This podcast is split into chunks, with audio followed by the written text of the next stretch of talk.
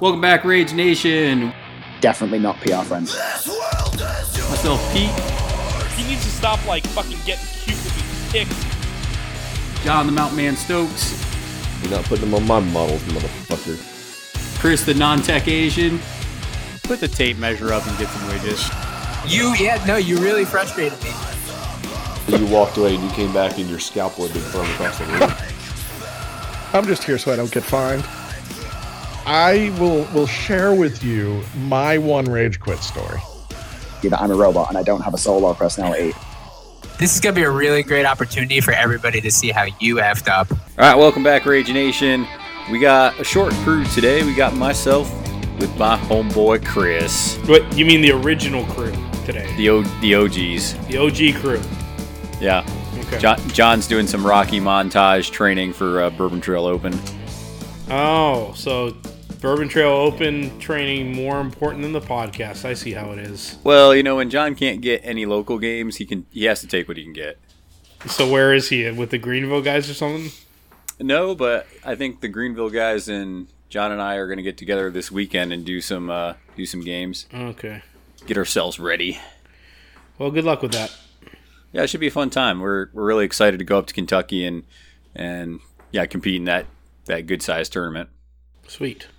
Yeah, so we got a lot we're talking about today. We got some big bombs dropped on us. Uh, yeah, yeah, it's going to be really interesting to talk about today because Steamforge is doing this cool review thing they're doing, or not re- Reveal. Review, reveals the right word, and yeah, we'll, we'll we'll talk about what's been revealed so far. The we also got two models for the engineer, not the engineers, but the uh, miners minor guild. The Engineers And- Minor Guild, the miners. Yes, engineers minor guild, the miners, There we go. the miners minor guild. Mouthful. and we're gonna do a little bit of get good because we always want to try to get good. And I don't know if we have time, we might talk about rage. I, I think we might keep this one short though. I can live with either what. Oh man, so so yeah, we got uh got some big news. Uh, Yeah, Steve I want to talk about reveals. bombs. Let's just get to this already. I'm excited. right, so so apparently, if you haven't been on any social media or if you've been living under a rock, yeah, we're getting new uh new season four captains. yes, That's we really are. that's really exciting. Yep. Especially So- for me. Well, so day one, they showed the creepy little girl Morn for who's going to be the Mortician's new captain, Yep. and and a lot of people were kind of questioning where, like, they're like, is this veteran Cosset? Like, who is this you know character? And is The this a girl from the ver- ring. That's who it is. Yeah, but Creepy bitch. I mean, we've been talking with some people, and it turns out that this seems to be the girl that they had in the fluff piece during Christmas. hmm. Interesting. Yeah, there, a lot of people are finding out that I actually had some guys from the uh, Raleigh group go back and they're like, "Oh yeah, if you go back to the Christmas piece, you know, here's this little excerpt of you know the girl who's you know almost like one of the ghosts of Christmas, right?" Hmm. Okay, I'll have to reread that. So yeah, I mean, read the fluff. It actually gives you spoilers for what's getting released. And day two, we ended up having this really interesting fish captain, and what the hell was that guy's name or that person's Yukai. name? It might be a woman, I don't know, but yeah, Yukai, right? Yep. So he's got this real cool Oriental vibe to it, almost like this, you know, standing crane pose or something. I don't, Don't even know. don't say that it's really cool. I know you don't like that Oriental looking models. Actually, I think that that one looks pretty cool. Well, I've heard you rip on Bushido models many times for well, their I, that, appearance. that's that's because I don't like the Bushido models, but that model looks pretty cool. I just always thought it was a little bit racisty. I don't know. It's just because I don't like the sculpts of that other game. Okay. Um, yeah, so the they're what do you call those birds? Cor cormosants? Corm- Yeah, something like that. Yeah. know. Anyway, so it's uh, like these types of birds that like I, I actually looked it up after we saw the model, and they're like these types of birds that they tie like a, a leash around its neck, so to speak, but they tie it a little bit tighter around the base of the neck so it can't swallow large fish all the way down. and so then like the people that are the fishermen have these birds go out and they swoop in and like catch fish and then they're able to take out the larger fish but then the birds can still eat the smaller fish Oh, that's crazy.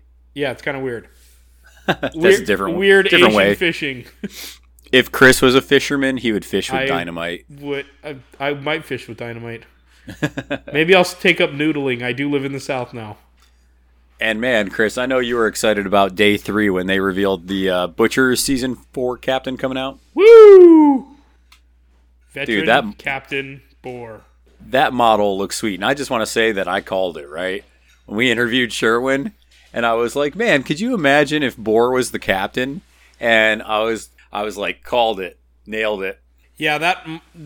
Well, from a fluff perspective, this is really, really frustrating to me because, like, I hate Boar because he's a traitor and, like, ran like a bitch. But from a gameplay perspective, I am very excited. Well, and here's something you were talking about. It's like, well, here's the concerning thing, right? I if if he's going to be the captain, somebody else is going to have to go. Yeah, Fillet's going to have to go. She's the captain right now. And not only that, I was And Ox is on- clearly settled into his I'm just going to be like this father figure role with Lane and all this kind of business. But the picture that I saw of this new vet captain Boar, he lost an eye. So I'm guessing that we're seeing like Butcher Civil War 2 type situation coming on. Well, and, and, he let me throw this at Flay. you, Chris. Somebody on Twitter that I was reading and talking to were kind of like they made a call that, and they're predicting this. They said that I bet you the skull that's on his belt is Truffle's skull. Hmm, that's an interesting idea. Yeah, so maybe like he ended up having to kill the pig and maybe fillet to get the get the captain Wait, title. there's no way. That can't be right. Let me look this up. Because I swear that skull has horns on it. You know what Abraham Lincoln said about the internet? Always believe what's written on the internet. That's right. Well, let's. oh, there are some tusks on it. Huh, that's interesting. Yeah, that could be a pig skull. It could be. Well, let's see if. Does truffles have tusks on tu- truffles? I don't know. You're the one that plays the butchers, man. well, now, I I'm, mean, now I'm having to like. I, I've never paid attention to that. this is like the episode of Truffles The Office. does. Truffles does have tusks. Okay. Huh. this is like the episode of. The Office where they're like, "Does Stanley have a mustache?" And they sit there and debate for like five minutes before he comes into work whether or not he has a mustache, and nobody can remember. Okay, so the second question that I have is Does this mean that the new captains are going to have new mascots? Well, I saw you post today where you're like, "I'd be okay without mascots," and I'm like, "You're a monster." No, I would rather just have more squatties. See, I think the mascots are important are an important part of the game, though. I think without the mascots, you don't really have Guild Ball. You have just something else like Blood Bowl or something. Uh, it seems to work out fine for the blacksmiths. So See, but I don't know. To me, the blacksmiths kind of play weird, and I'm I, I'm not a huge fan of the blacksmiths just because I feel like they're missing that extra piece of fluff because they don't have that mascot. what? No, I feel like they're better because they get more squatties.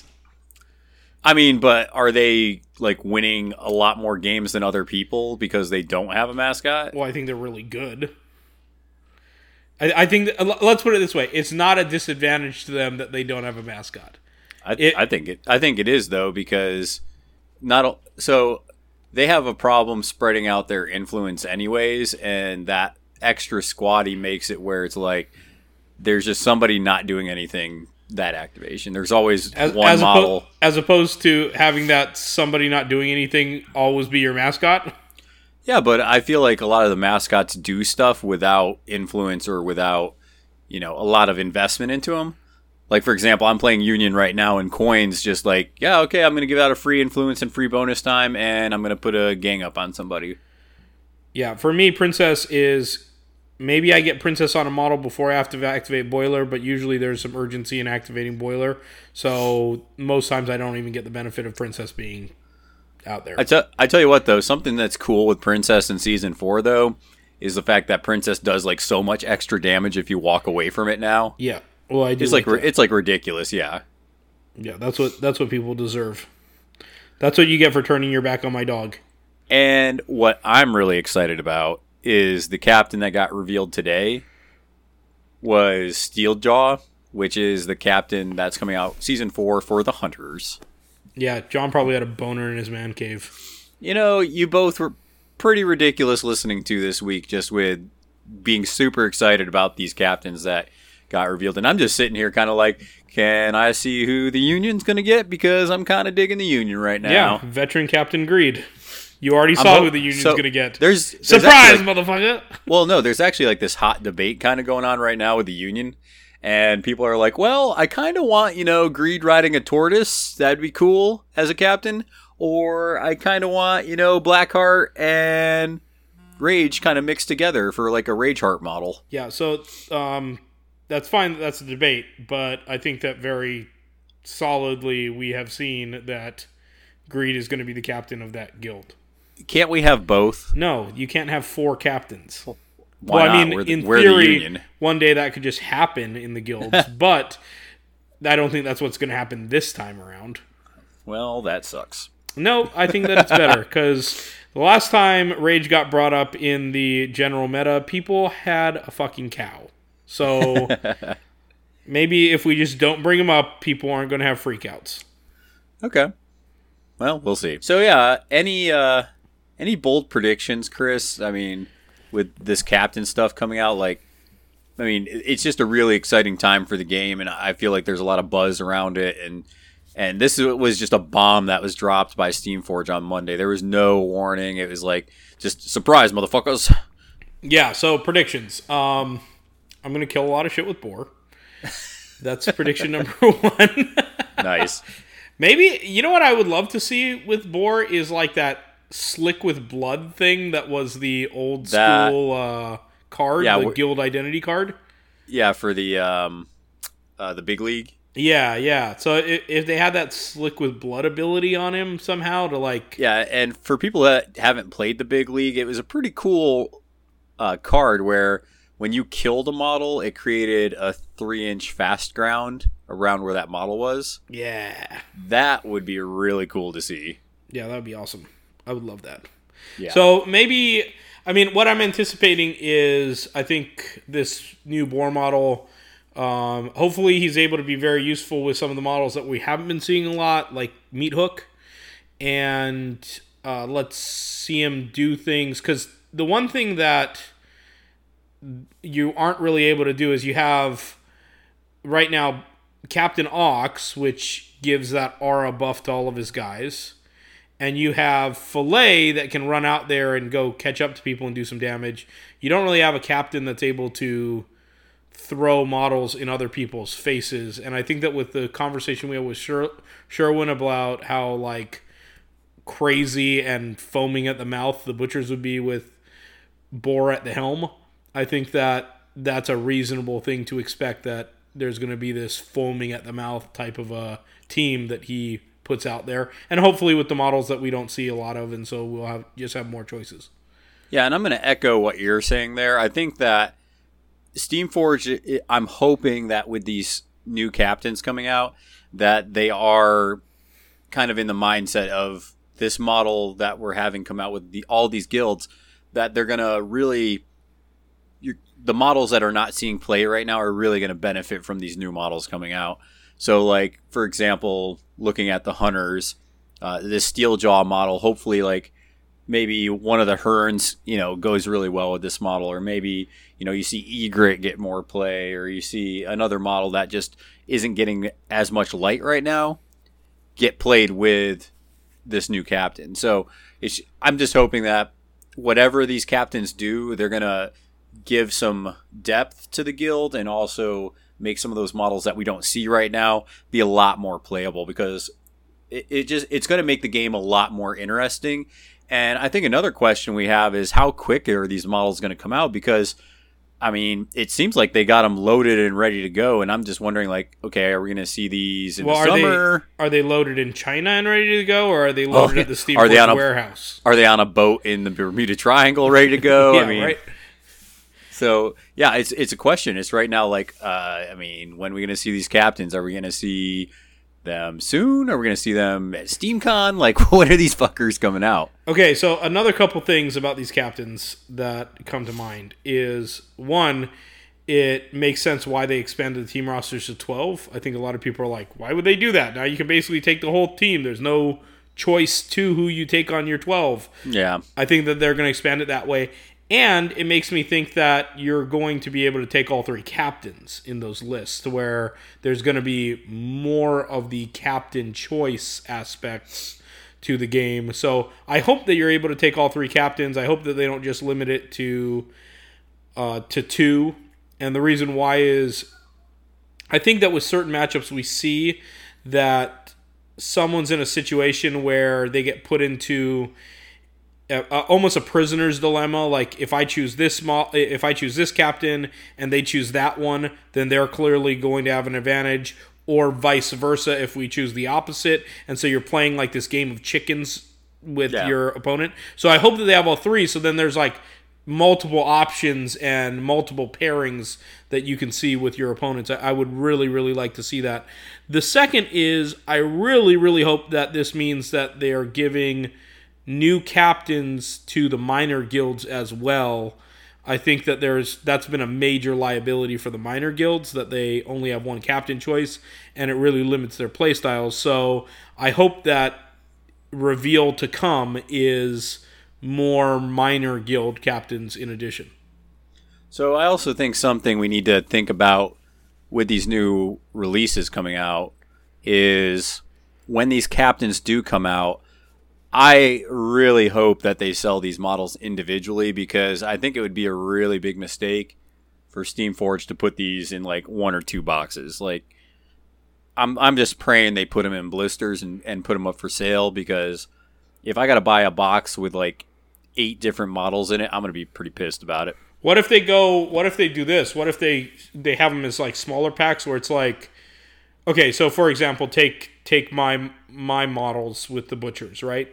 What if they do veteran captain Boar, Lane as our new rookie model, and then the two models that we can take from the cooks.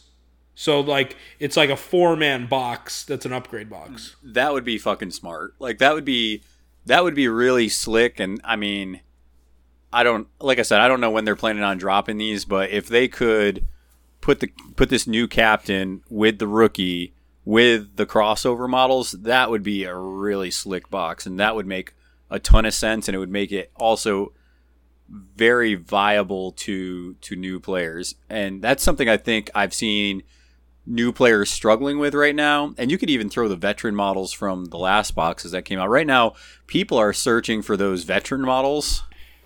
Oh, you know what? That that's the that's the answer, Pete. Like that's how you make a six man box. You do the new captain, you do the two crossover models, you do the new rookie model, you add in the the thirteenth model that was the one they had to buy in the six Yeah, man from random like- sets. yeah. And then you add a mascot if if mascots are coming, right? So like then you would actually be able to buy a third six man box And- that is playable. And that would be really slick. Yeah. And okay, that because that right- would be a good idea.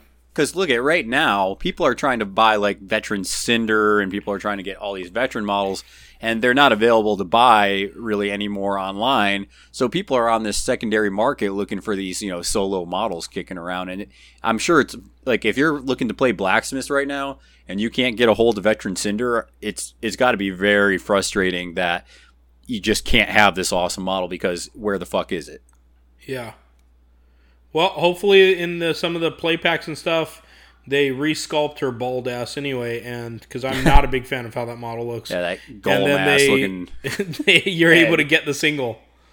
Yeah, and I think that would be a really slick thing, and it it would it would be a really smooth way to do it. I think. Yeah. Like, Yeah, really I, I. I would I would like to see that because that would make a lot of sense where you could just buy, you know, a third box and it just kind of has some of these weird upgrade pieces.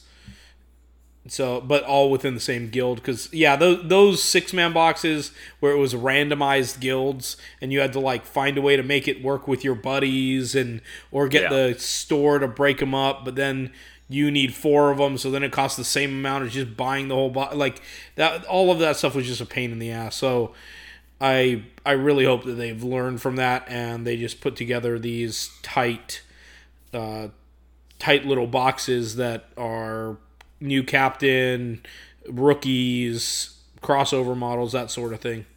Because I, Yeah, I would like to see like a like a roast sculpt that is specifically for the butchers instead of the one that we've already seen in the box or the That'd cool. limited edition one.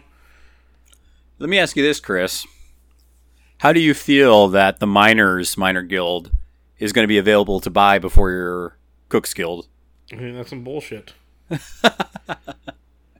I, I Uh, you know what it you know what it smacks of though to me like when I when I hear that I What's feel that? like maybe they realized that there was something broken in the cooks that they needed to fix, and they were I like, okay, whoa, whoa, whoa, we gotta we gotta slow our roll on this because we gotta tweak these cooks. There's a problem with them. And I don't know if that's right though, because I think I remember reading somewhere. I think Jamie Perkins responded to somebody that said that very same thing, and I think he said it had like nothing to do with like power creep or nothing to do with balance.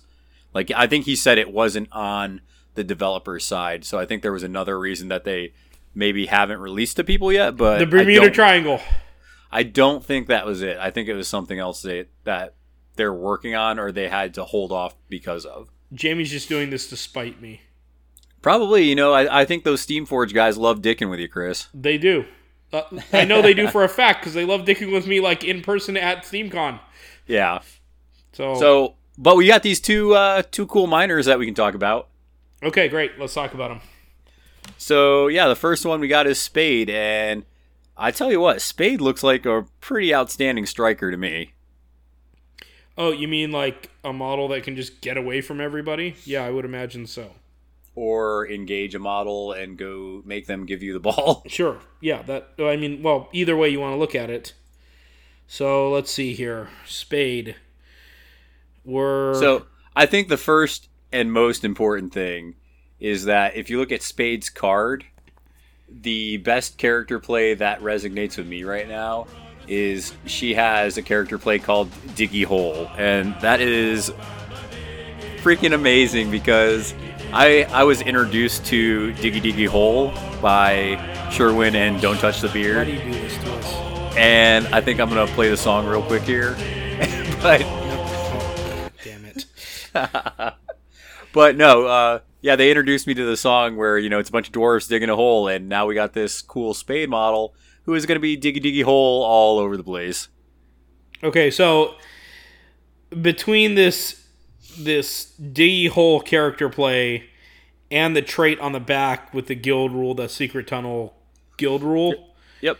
I mean, it's like you have a model that's got two combined, you know, uh, shadow likes. It's it's just I, It's better. It's better than Shadow Like. yeah, it's better. It's better than Shadow Like because it's not a dodge; it's a placement. So there's just so much that they can do as far as getting around.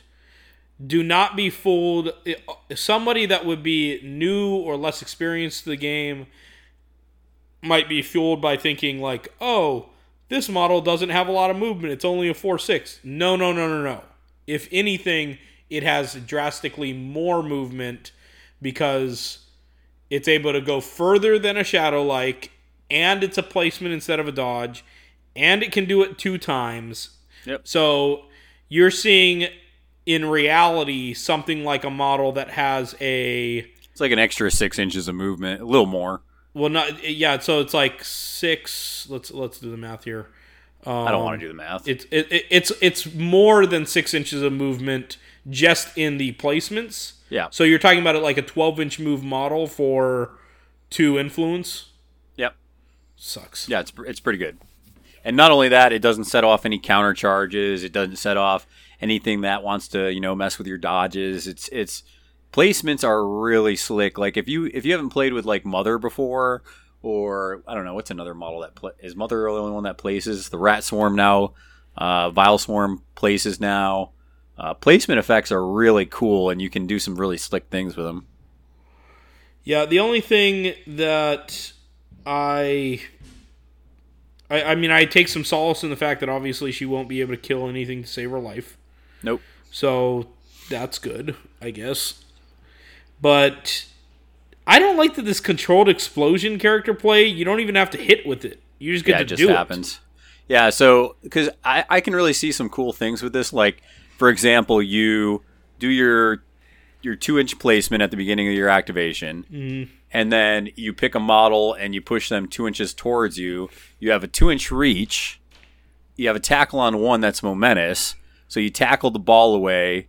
And if there's a bunch of people in front of you, you can just go ahead and diggy hole out of there, or you can just run or charge somebody and then go kick a goal in. It's like there's so much jank you could do with this model. It's just it looks extremely fun.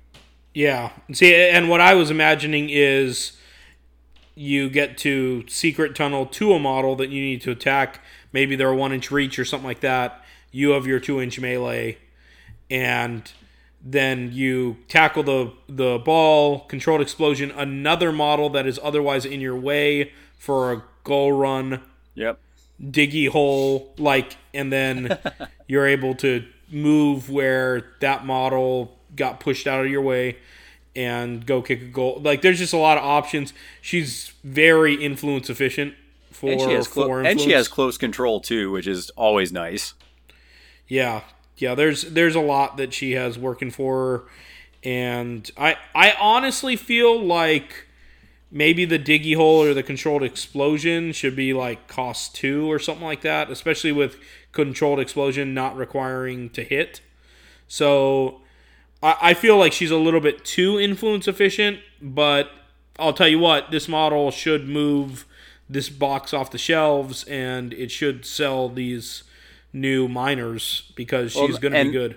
And not only that though, she's a pretty hardy model. Like if you look at her, she's a four defense, one armor, and she has 15 boxes. I mean, Mm-hmm. Which is she's better a than pretty, average. Yeah. Yeah, I was gonna say she's a stocky model. She's not going to be super easy to kill.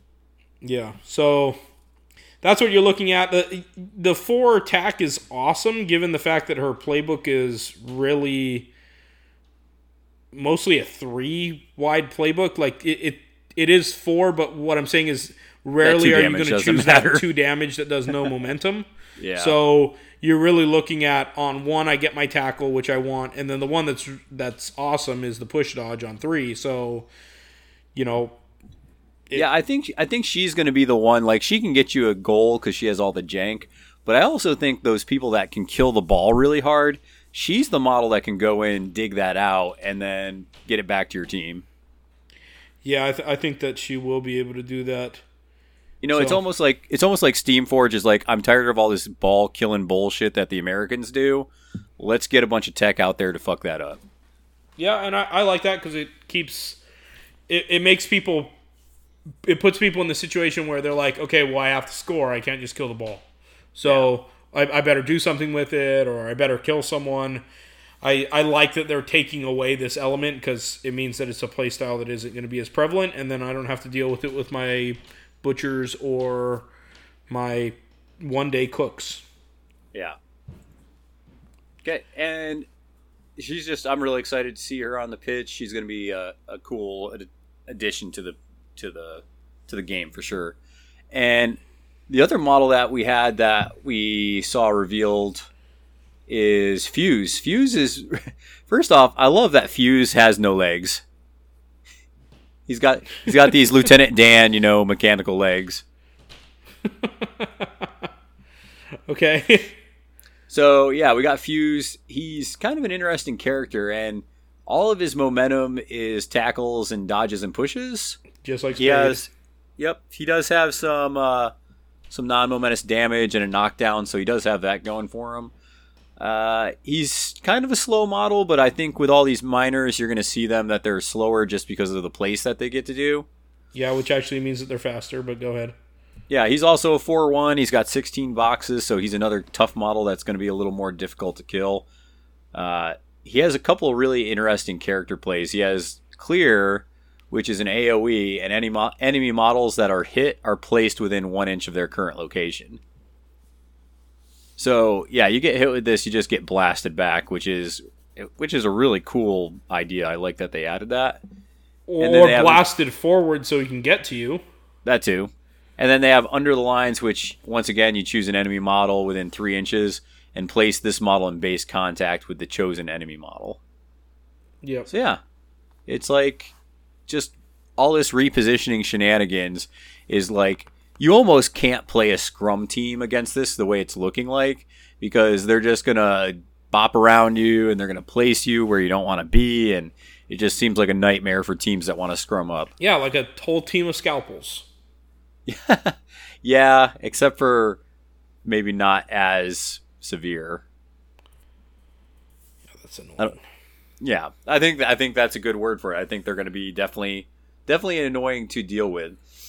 Uh, let's see here on the back of his card, he has this cool uh, character trait called remote detonation.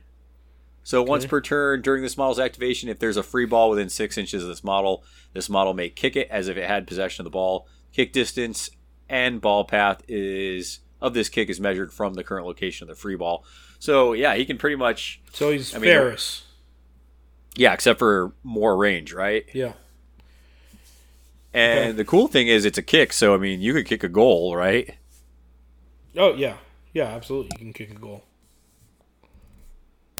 And then lastly, he has Sapper's Instincts, which he gets plus two defense against enemy character plays. That's the best part. Because now all those like rangy character play type models, they're just not able to touch him. Because he you need to hit sixes. Yeah, he's a six one. Well, the one the one doesn't matter against character plays, but yeah, he's a six defense against that. Yeah, that's a tremendously bitchy situation to deal with. Yeah, but I mean, the other models that they have are like easy to hit, so I don't know. We'll see. Like they have a tank that they have, and they have this huge robot that they have, so those models are going to be super easy to hit. You think? Well, wh- why wouldn't they be? I don't know. Maybe they're gonna do some shit like at the end of their activation, they're underground, so you can't hit them. I don't know what they're gonna do with these fuckers. They do have a mole as a mascot. Yeah, well, guess what? They're a whole bunch of miners, so they can all apparently go underground and use secret tunnels. I think it was funny though because they they showed the picture of the new models painted up, and people were actually like pissed. They're like, "Well, they're the metal used to paint these models. It's too clean. They should be dirty and all these weathering effects." And it's like, dude, they just painted the models so you could see what they look like. It, it's not like it has to be like these super fluffy looking miners that are dirty as hell. Isn't Angel the one that's like the studio painter for Steamforge he, now? He he is, but I don't think he painted the miners. I think somebody in house painted them real quick just so they could uh they could put the picture out there. Well, I was gonna say, if somebody's criticizing Angel's work, shut the fuck up. Yeah. Or I guess it I would mean, be Ong Hill. Is that he's Spanish, right? Um sure. Okay. I guess so. E- either way, like, yeah. So okay, go correct that when you paint your models. I, I just love how like everything, even things that don't matter, have to be a bitch fest. Yeah, so this miner guild I'm super excited for and this is the first miner guild I think I might play religiously. Oh, I have the rat catchers which are super sweet, but I feel like they're missing a little something right now. So I haven't been like a second captain. See, I just I feel like looking at these two cards for the miners, like I can see some different paths to victory, but right now the way that the rat catchers are set up, you're just scoring goals and it, it's tough to do anything else with that team. So Well, I, don't I'll tell you what. I haven't seen the captain for these guys yet, but I'm really, really hoping that it's a support captain. Because if it's a super solo captain that can just score like Shark or something crazy like that, that's really going to suck. Because these two models are already amazing. yeah, And so if you just have, I mean, could you imagine if, if you had Shark and Flint on one team? Because that's that's what would happen if their captain is like some super solo that's able Yeah. to score. Spade is like Flint, I mean except better with, than Fl- it- yeah, except, except, for with better. two inch reach, right? So yeah, it's it. This could be really really shitty if this team isn't balanced right. yeah, just based on what I'm seeing. Like, I mean, hopefully they're putting out the strongest two models early to hype the miner guild, but the the idea of all of them kind of being this way and never being able to pin them down or kill them, like, I'm not. I don't find that as appealing. Well, I, I think fir- that it, it takes away an entire side of the game. Well, these first two models that we see, Chris, are the crossover models. So these are the two models that can play for the engineers. Okay, yeah, that seems annoying. Well, I mean, looking at these two models, though, do you think they're going to add that much more to the engineers than what they already have? Yeah, I'd like to have Flint and Velocity on one team. I mean, because yeah, uh, yeah. Well, I- I that's tell you that- what. that's what it is, right? well, because if you have if you have Spade, you can bring Vet Velocity to help with your takeout game, and you don't even need to bring the regular Velocity, right? Yeah, or you bring both of them and you score like a maniac. But either way, I mean, like, yes, I think that they're improvement. Yeah. So it's going to be interesting. And actually, kind of since we're on the topic, engineers had a super strong weekend. I think they ended up winning the Las Vegas Open. And then they also ended up winning BonesCon in England, I think. That's kind of weird. They actually they actually had a mirror match, engineers and engineers in the finals. oh, that's weird. I'm Yeah, surprised people- by that. Well, I think people are starting to adjust a little bit, and they're playing this list that actually scrums up really well, and they bring Gutter in to kind of finish models off Okay. because Gutter is one of the models you can take from the Union right now. So I think that's a list that people have been having success with, and it's been interesting to kind of follow it along on uh, on a lot of these different tournament scenes. Yeah. Yeah, I don't know. I, I, I, I take the BonesCon finish m- with more weight than the Las Vegas Open finish. Oh yeah, for sure. Just because I feel like Western US is kind of like weird.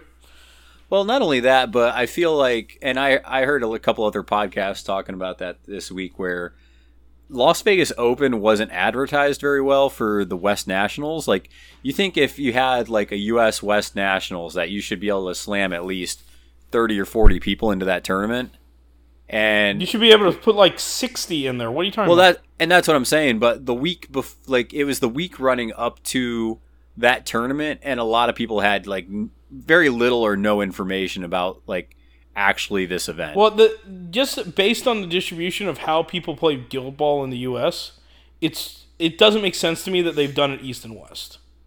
They should be doing it North South.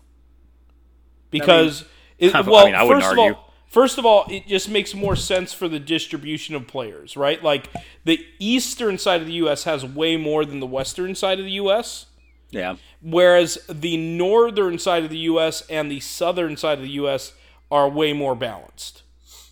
And there's an inherent there's an inherent north south rivalry in the sense of like Well, those guys that you- intentionally come down and try and put together their northern aggression teams and stuff. Well, and even if you don't do North and South like uh, U.S. national tournaments, you could do like an East and like Midwest. I, I just feel like because the Midwest actually has like a lot of players. Like there's a lot of players in Texas, uh, a lot of players in Iowa, Wisconsin, Illinois. Uh, you also got just, just a bunch of players out in like Colorado, and you even got your buddies out there in Utah. And then, of course, you got some sprinkled up and down the West Coast but yeah, I definitely feel like the closer you get to the East Coast and the Midwest, the more players that you find. Yeah, I totally agree with that. Like you can just go on Longshanks and look at like registered players in each state, and like there's a bunch of those states out west where I look and it's like, man, I mean they're struggling to get you know, A 15 player people. rated. well, yeah, yeah, definitely. Yeah, so the, I, I just wish that they would change that. I wish that it would be more about the distribution of players, and then we wouldn't have a situation. And and I I, I don't like to do this because obviously I love a lot of those guys that are out there. Like Yeah, there's a lot the of good players out there. Yeah, like like I, I I love the guys from Utah and stuff, but and I don't want to minimize someone's win at the Las Vegas Open. Like that's a real tournament, and that's a that's There, there a- were some good players there like for like sure. I want that person to be proud of their their Western Championship win. But when I look at, hey, this is like an unadvertised tournament that no one knows anything about, and we're just going to throw a Western Championship on it. But then I look at another event like Bourbon Trail Open, how's that Spring Fling? Like there are all these other ones that get way more turnout, have a way more competitive player base, and are much more reflective of a championship. Yeah, and I mean those events are run by pundits, and that's not even anything that's like officially like something from Steamforge. So it's like, how come those events have so much more people? And I think the answer is just advertising, word of mouth, credibility, just that people well, th- that then use your pundits, right? Like, Well, like, that's what I'm This saying. is why Steamforge has their pundits, like, so that they can build these communities. Use that to your advantage. When you have pundits, and like, I'm not trying to like rip on Steamforge at all. I think Steamforge does a great job of being very adaptive to the community, but use put the your community on it. Yeah, yeah like i mean i'm just i'm just over here thinking to myself i'm like if your pundits are able to put together a better event than you use that to your advantage and use that as some sort of a championship level type thing right? So then instead of it being uh, how many people played in the las vegas open? Uh, what was it like 19 or something? yeah, so instead of having a championship with 19 people, you're about to have Bourbon Trail, Old Jake's How's That, and Spring Fling. Just within a few months, and all of them are going to have 60 plus players in it. You're telling Well, me Bur- Bourbon Trail's capped out at like 40 something because of space. Oh, because yeah. of space. But well, but in the past they've had sixty, right? So like the point is, even at forty or whatever, it's still double the turnout. Yeah. Yeah, and Spring Fling and how's that? They're going to have at least, you know, 40 to 60 people there. So, yeah, I, I agree. And it's like you could have you could have put a, a pundit or a group of pundits in charge of that event. And I, I, I don't know. Maybe there was a pundit in charge of it. And maybe they just didn't have enough time to, you know, get that thing going because I don't know what the timing window is like, but it's one of those things where if you want a big turnout for an event like that, you got to give people like months to plan out. Like I don't know about you, Chris, but I can't, I can't drop you know a thousand dollars you know with just a month's notice or whatever. Yeah, I can't do that. Yeah, I got to have some planning. So it's like give me you know at least a few months to you know look it over and you know give me some hotel options and you know it, it's one of those things where it, you just need more time. And I think something a good example of this is actually the East Canadian Championships in Montreal. Uh, that's going to pop up here. I I don't have the date in front of me, but you know it's months out. Wait, And Canada want- gets an East and West championship too? Yeah. Yeah, and the one in Montreal, I mean, it's 40 bucks Canadian and they got food provided with it. There's already like a bunch of people signed up. I think over 30 people signed up and it just opened up like a couple days ago. And I'm talking to some people up like in New York and be like, "Hey, you guys going to this thing? I'm I'm pretty interested in it." And with that much time, I can actually maybe set up some, you know, flights and hotels and some travel arrangements with people to go to that thing. And I just I couldn't do it with the Las Vegas Open. There wasn't enough time. I was already signed up for Bourbon Trail and already had money spent. Yeah. So Well, how Hopefully- much? How you said forty bucks Canadian? How much is that in like real money? uh I don't know, thirty bucks maybe. I don't know what the what the rate's going, but I I think it's something like that. Okay. I don't know if we got a if we got a Canuck listening, let us know what the conversion rate is. Yeah. But I know I know it's it's cheaper, and even if it was forty dollars American, you know, to get your meal included with the two day tournament, that's that's a pretty sweet deal. Well, do you at least get a meal each day? Yeah, Okay, Yep. that's pretty good. So at least And you could like I sustain life. I think if I heard right, it's like Canadian chicken, whatever that is. Okay, as long as it isn't freaking Taco Bell like what you tried to do to me last year. Well, whatever.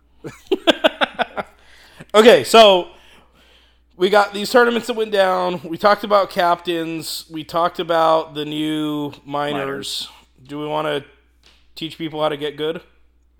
All right, so we got Get Good Time, which looking at it, we thought today something interesting for new players to think about, and even some seasoned players is making the decision like when to kick off and when to receive because back in season three and, and prior, the decision was almost always to receive. Very few people decided to kick off when they won the roll off.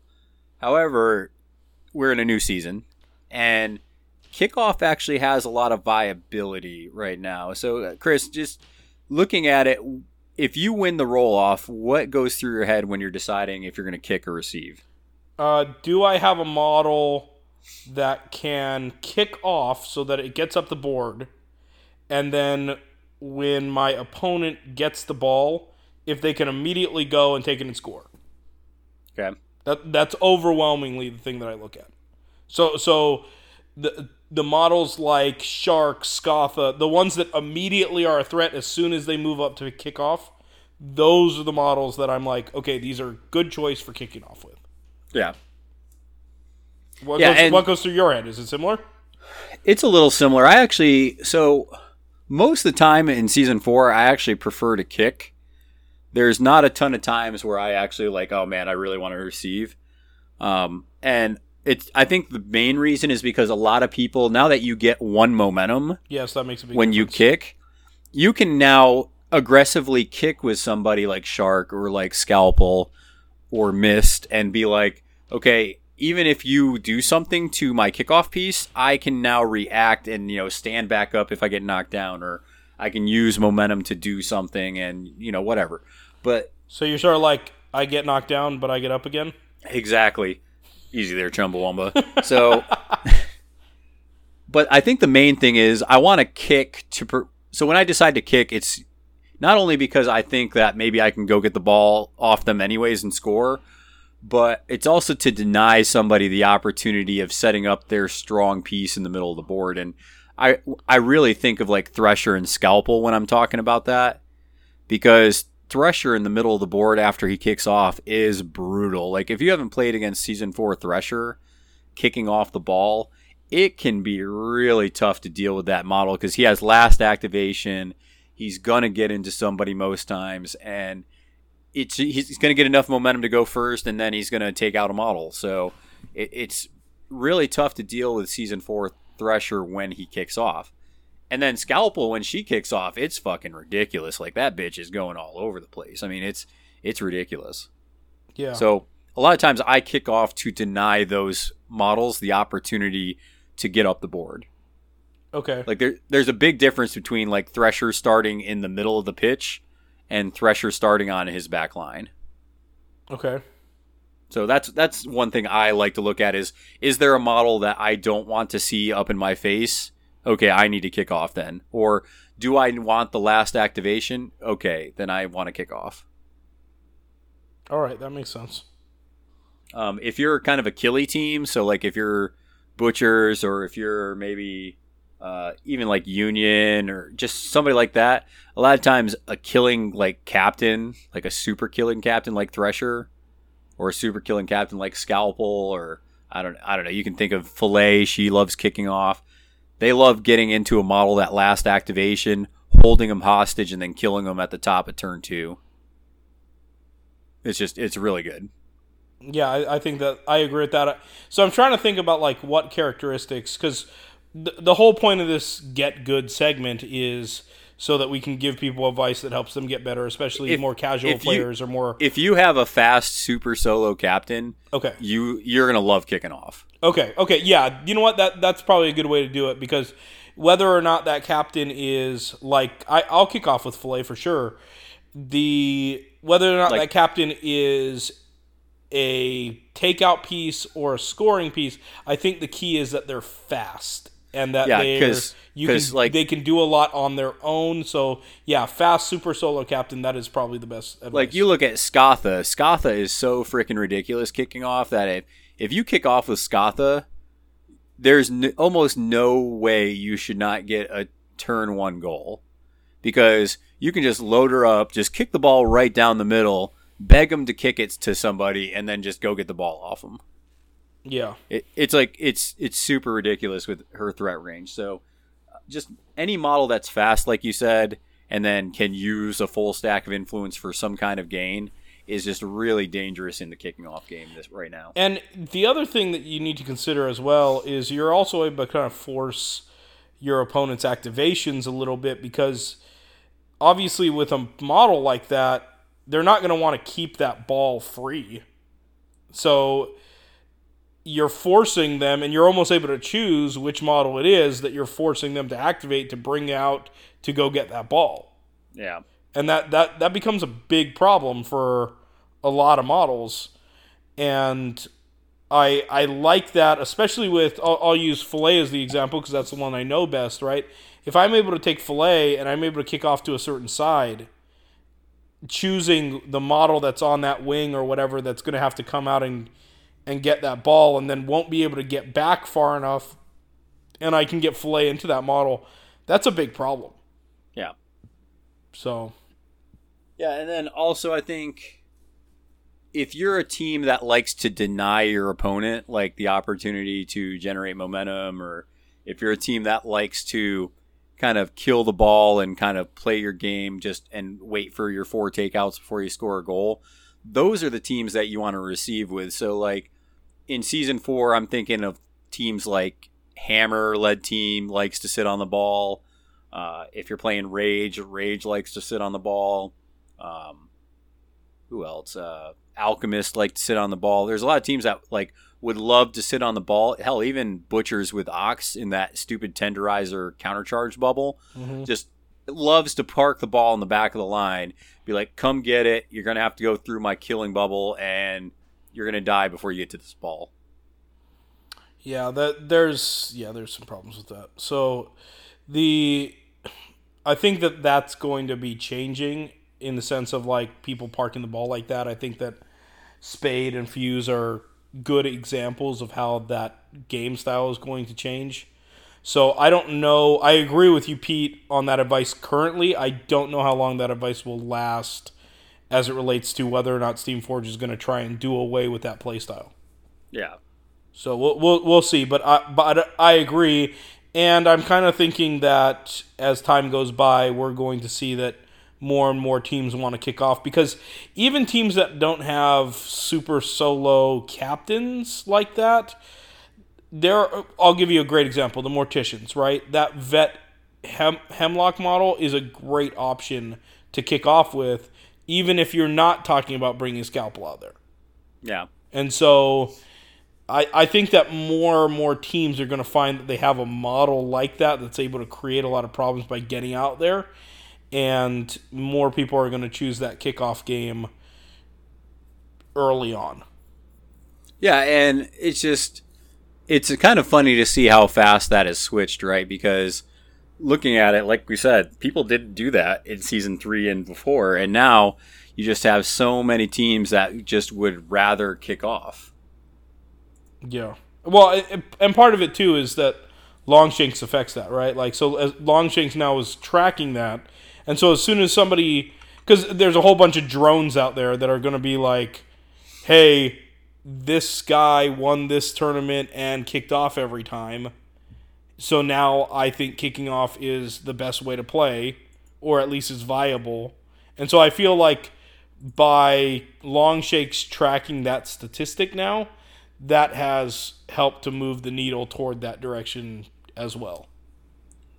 Yeah, and you can actually look at it like if you go to the captain section and you look at some of these players, like you can see the percentage of times that they kicked off and like how many people won, and it, it's just really kind of interesting to to look at that. And I'm gonna pull up this one. Are most people kicking off with Ballista right now? Um, I mean, I would imagine so. Like if we go back and look at the Las Vegas Open, Mm-hmm. I mean, because obviously they had the engineers playing in that, right? So, um, hmm, let me look at this real quick because this is actually kind of interesting. So I'm actually looking at interesting. I'm actually looking at a lot of these engineer games, and I'm seeing the engineer player actually receiving, but I don't know if that's by their choice.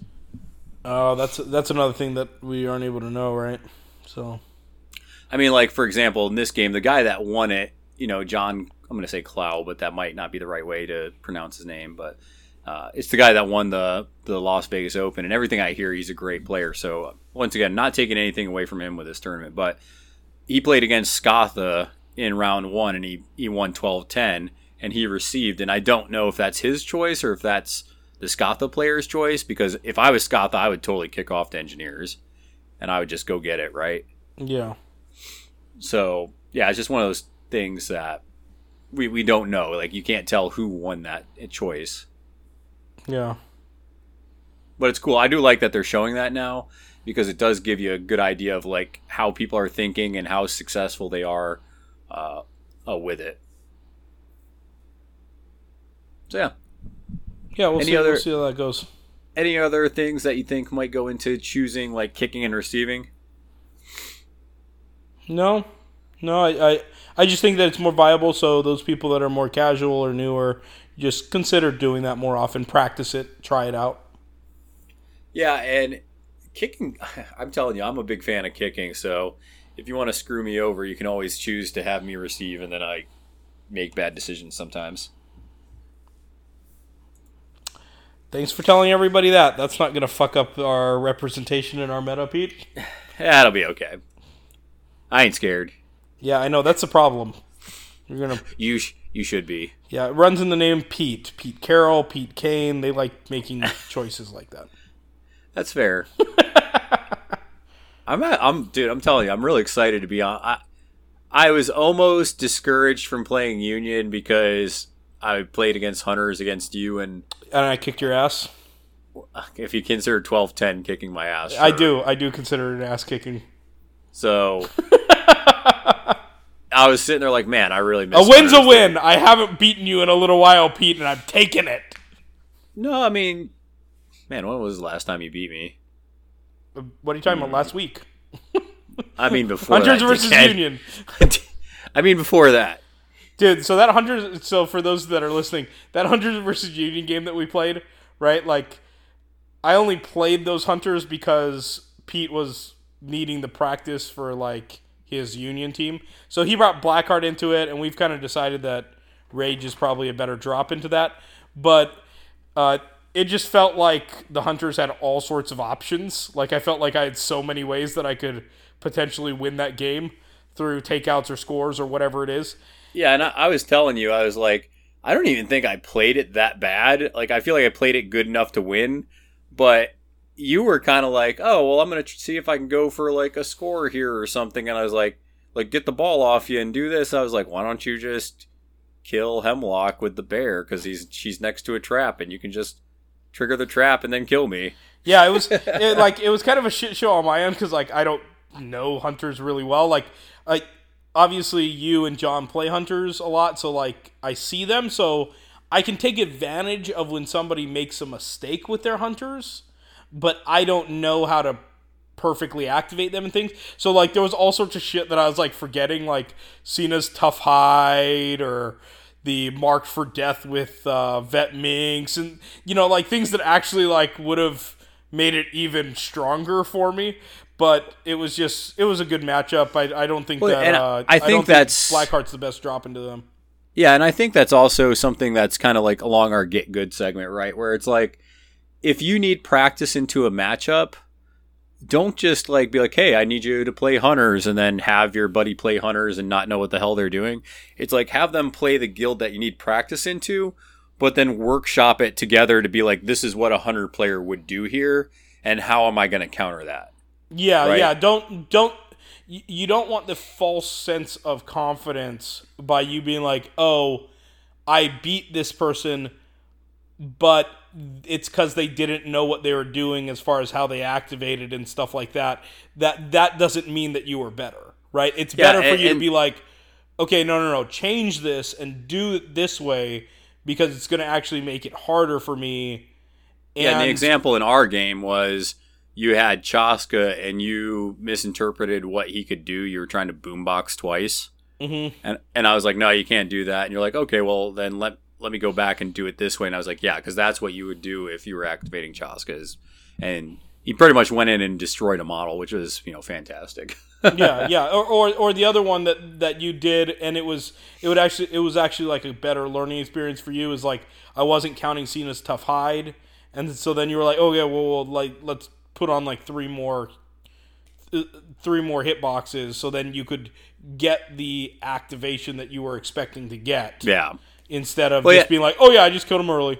Well, yeah, because you were like, oh, and he's dead. I'm like, what are you talking about? It's like, Seenah has tough hide. There's no way he's dead already. Yeah, but I forget that because I don't play. it. I I know, I know. But and honestly, I think that was good for you too, just because I mean that's a. Actually, I don't know, man. I mean, the more I played in this season, I feel like hunters are being played, but I don't know. I feel like butchers are just like outplaying hunters right now. Like I feel like there's way more hunter or butchers players than there are hunters or That- just right now. That, yeah, but I think that there's other explanations for that. I think that I think people like the aesthetic better of the butchers. I think people like the personality of the guild. I think that there's certain big name players that are playing butchers, and that moves the meta.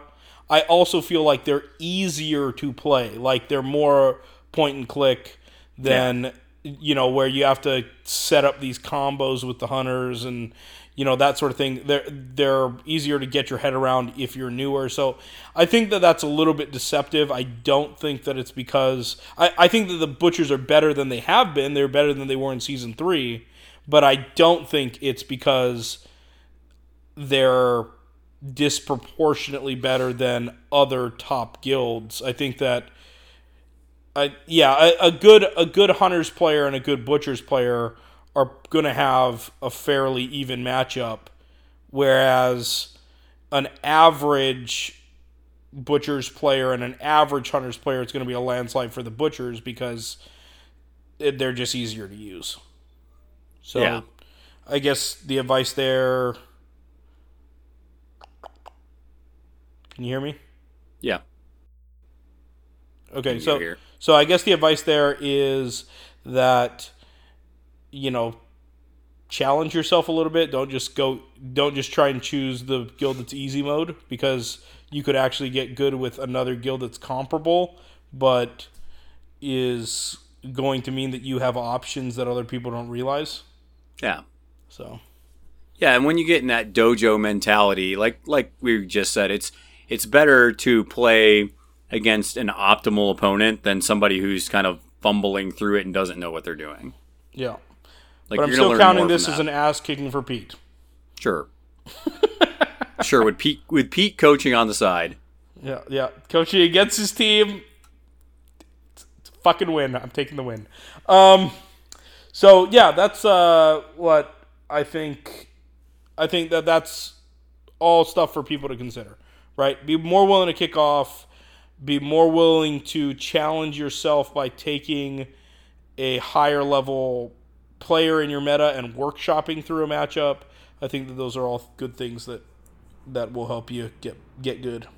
Yeah, and in in our meta, I probably do that more than any other type of gameplay, just because we do have a lot of new players in our meta, and obviously, I I probably play the most games. I shouldn't say probably. I play the most games out of our meta, so most of the times when I'm playing with somebody, unless I just tell them I'm like, "Hey, I'm just I'm gonna play this straight up just because I want to see where I am where I am with this team."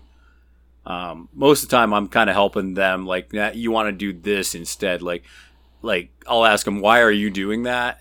And then, "What if you did this instead?" Like, for example, I played Nick, and he was, you know, we're doing a warm up game with Alchemist because he's going to Bourbon Trail with us, and he was going to do Crucible, and he was going to come in and try to, you know, do the Great Balls of Fire or whatever character play onto Snakeskin. And I was like, well, before you do this, remember that Snakeskin has beautiful, and you're not going to be able to trigger that. And he was like, oh shit. so that that made him have to figure out other ways to deal with that model in the ball. So it's just like I said, when you, you're either the better player or you're the newer player, working with somebody to figure out best activations and how you can deal with certain problems is is a good way to go about it. Yeah. Snakeskin could be a good add into those hunters. That could be productive. Depends.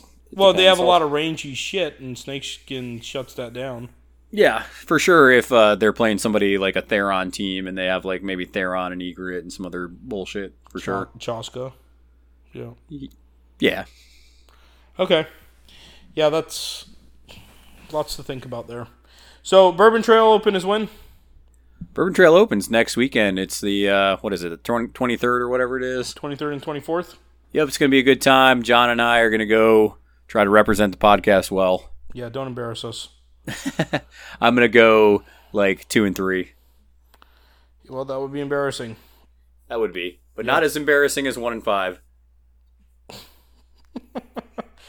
Shout out to Dan White.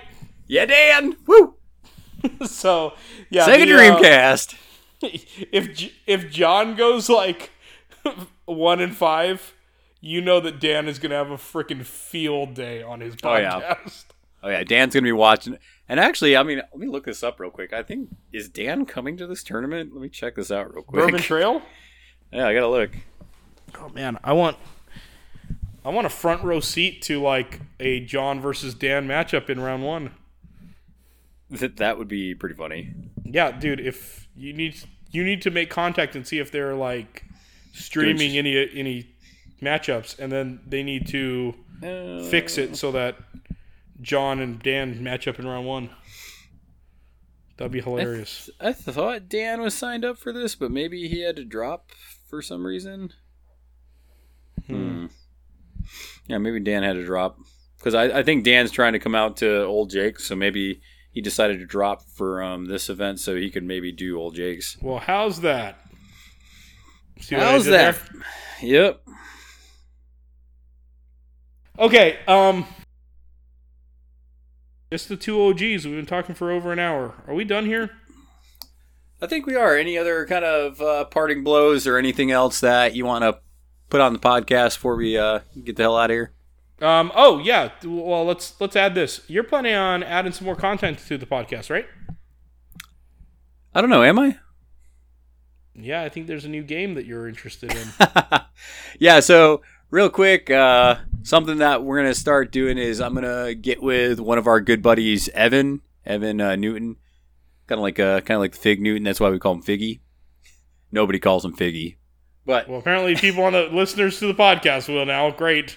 I don't know. Maybe that'll be his like little uh, screen name. But anyways, uh, I've I talked with Evan, and uh, our local meta has really kind of drawn into this Warhammer Underworlds game. And for those people that that doesn't sound familiar, it's basically Shadespire, but the game's actually called Warhammer Underworlds, and it's a hex game.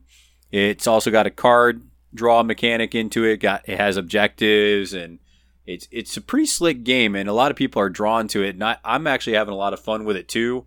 So, as our good friend Joe would say, the dominoes are falling, and uh, people are getting invested in this new game. And I decided that there's so much interest in the game, not just in our area, but also, you know, the United States, UK, and other places around the world. That I thought this would be a good, good uh, game to kind of expand the podcast a little bit and start doing episodes of just uh, Warhammer Underworlds.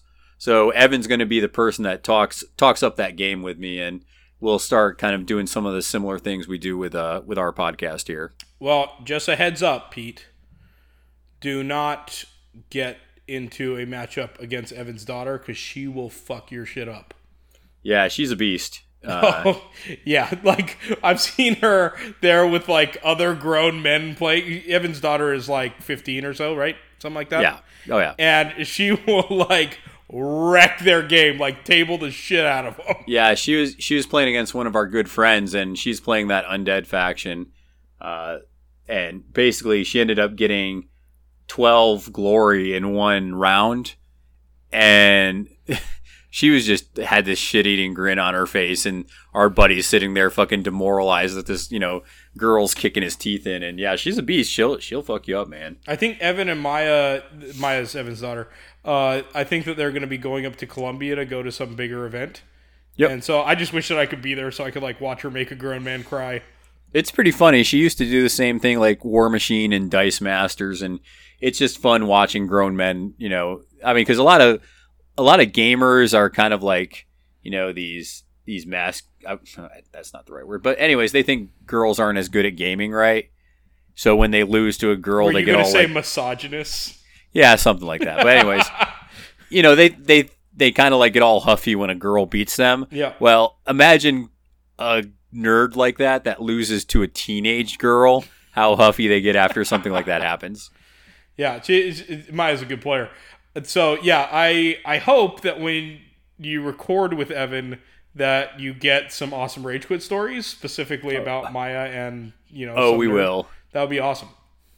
We will. We're planning on recording this weekend, so that means that I should have that dropping hopefully early next week. And then we also have a special interview that should be dropping towards the beginning of March. So also be on the lookout for that, guys. Yep, we do have a special interview. I'm excited for that too. And then, as always, make sure that if you guys want to support the podcast, go to our Patreon page, uh, Patreon, and it's uh, slash Rage Quit Wire. And you know, if you feel like you know helping the podcast out, we got some awesome content that we give just to the patrons. We give out. We'll throw videos out there occasionally. We also try to do at least two mini podcast episodes a month. So usually you get extra mini episodes that we throw out there. Uh, we put videos up there, uh, not just videos, but images, pictures. You, if you support the podcast, you can get like a T-shirt, you get dice, a lot of cool stuff we give out to the patrons. Probably going to do a giveaway here soon, and you can follow us also on Twitter and on the Book of Faces. So, yeah, just follow us. We're trying to get content out there for the masses. Yep, like, subscribe, all that good stuff. And we will see you next time, boys and girls. Until then, roll dice, throw salt, out.